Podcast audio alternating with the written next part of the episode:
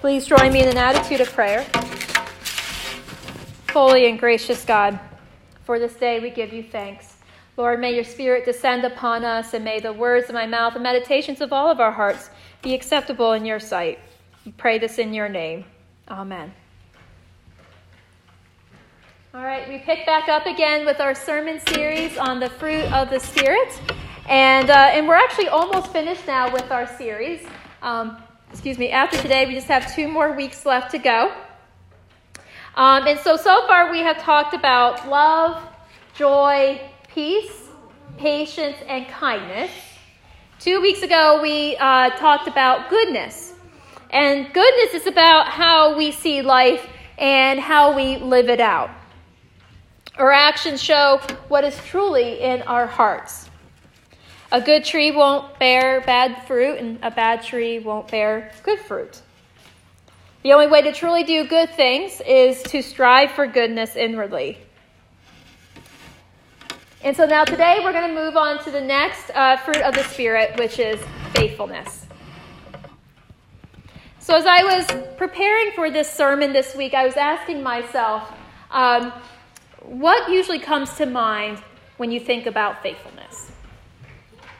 And so for me, uh, what I usually uh, think about um, in terms of faithfulness, we use this word a lot in a lot of different contexts.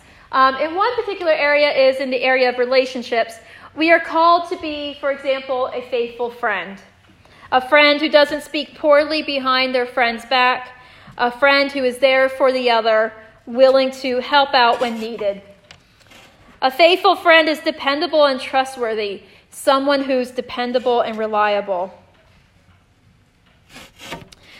We're also called to be faithful in our romantic relationships.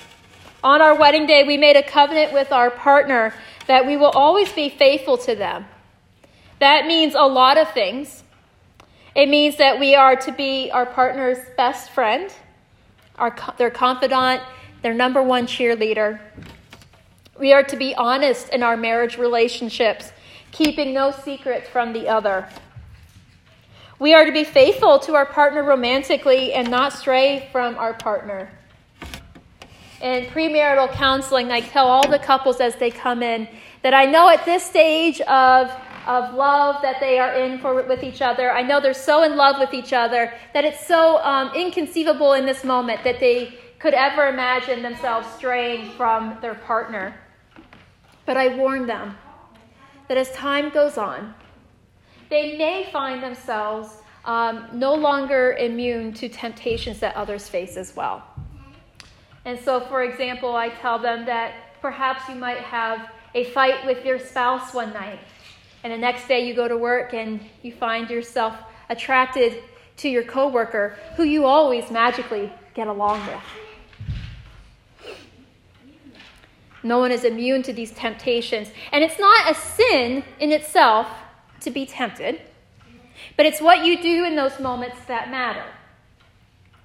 Some people give in to the temptation and follow, follow uh, their temptation and fall into sin. But being faithful to their part to your partner means that even in times of temptation, we stay true to our partner we turn toward our partner, we turn inward towards the relationship instead of outward, and we draw strength from each other. Being faithful means abiding by the covenant that we agreed upon on our wedding day and keeping true to each other, at, even at times, at all times, forsaking all others. Of course, when I think about faithfulness, I also think about all the saints, the faithful saints who've gone on before me. Last week we celebrated our anniversary Sunday, and we remembered all those saints who made us as the church that we are today. Because of their faithfulness, they cast a vision for this church that we can now live into. I also think of all those ancient saints in the greater uh, Christian tradition of the church. All those saints who lived and were sometimes even killed because of their faith in God. Those were the people who stood up for their faith in God and uh, helped to change the course of history, often at great personal cost to themselves and often highly criticized. For example, there was Martin Luther who started the Protestant Reformation 500 years ago when he got so mad at the Roman Catholic Church and their practices at the time. Got to stress it was of the time that he got so mad at them that he wrote a document railing against the sins of the church.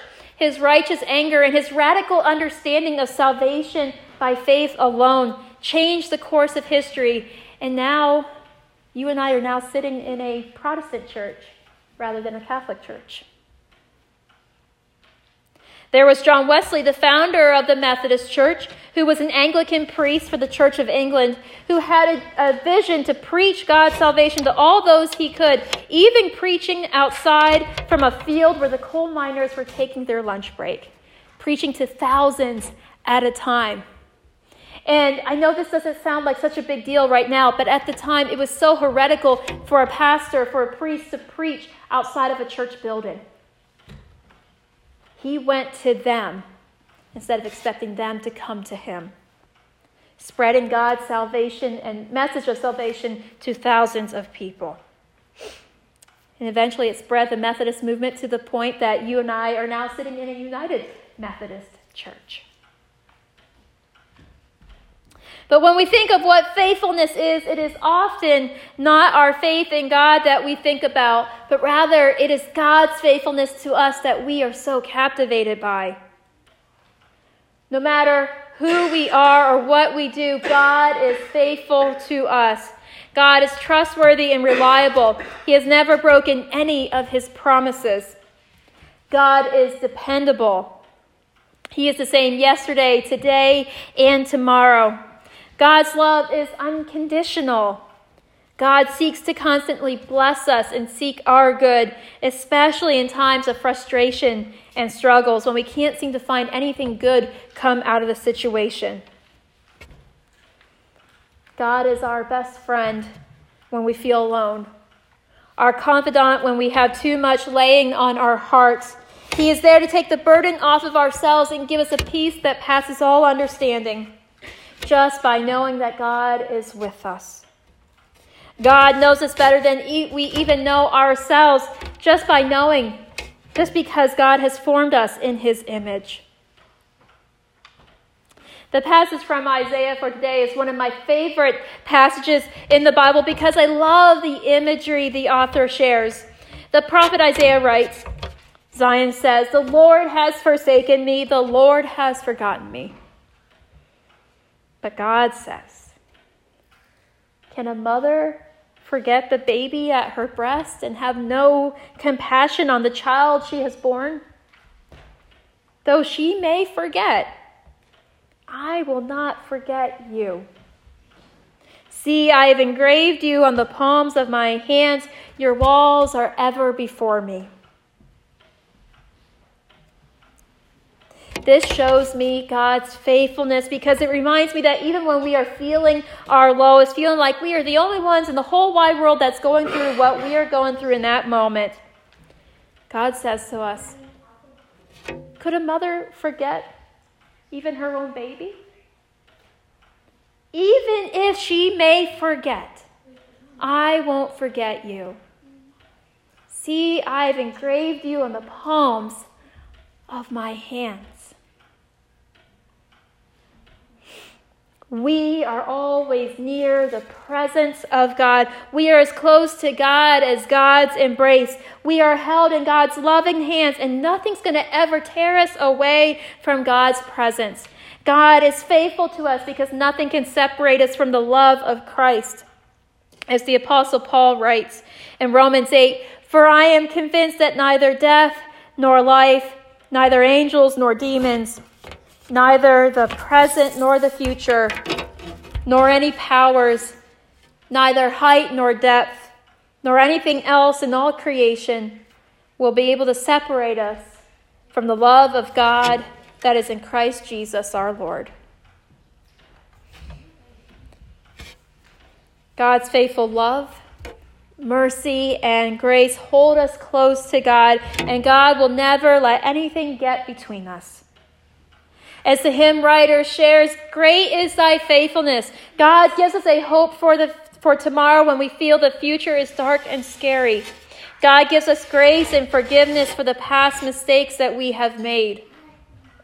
God is our anchor in our present struggles, reminding us that nothing will ever tear us away from God's safe harbor. That is why we sing, Great is thy faithfulness.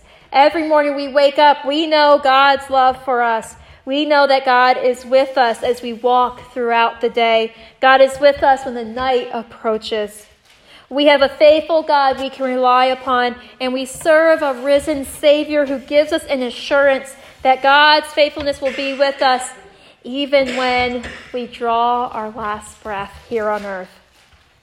Faithfully bringing us home into his everlasting kingdom, where every day we will proclaim, Great is thy faithfulness.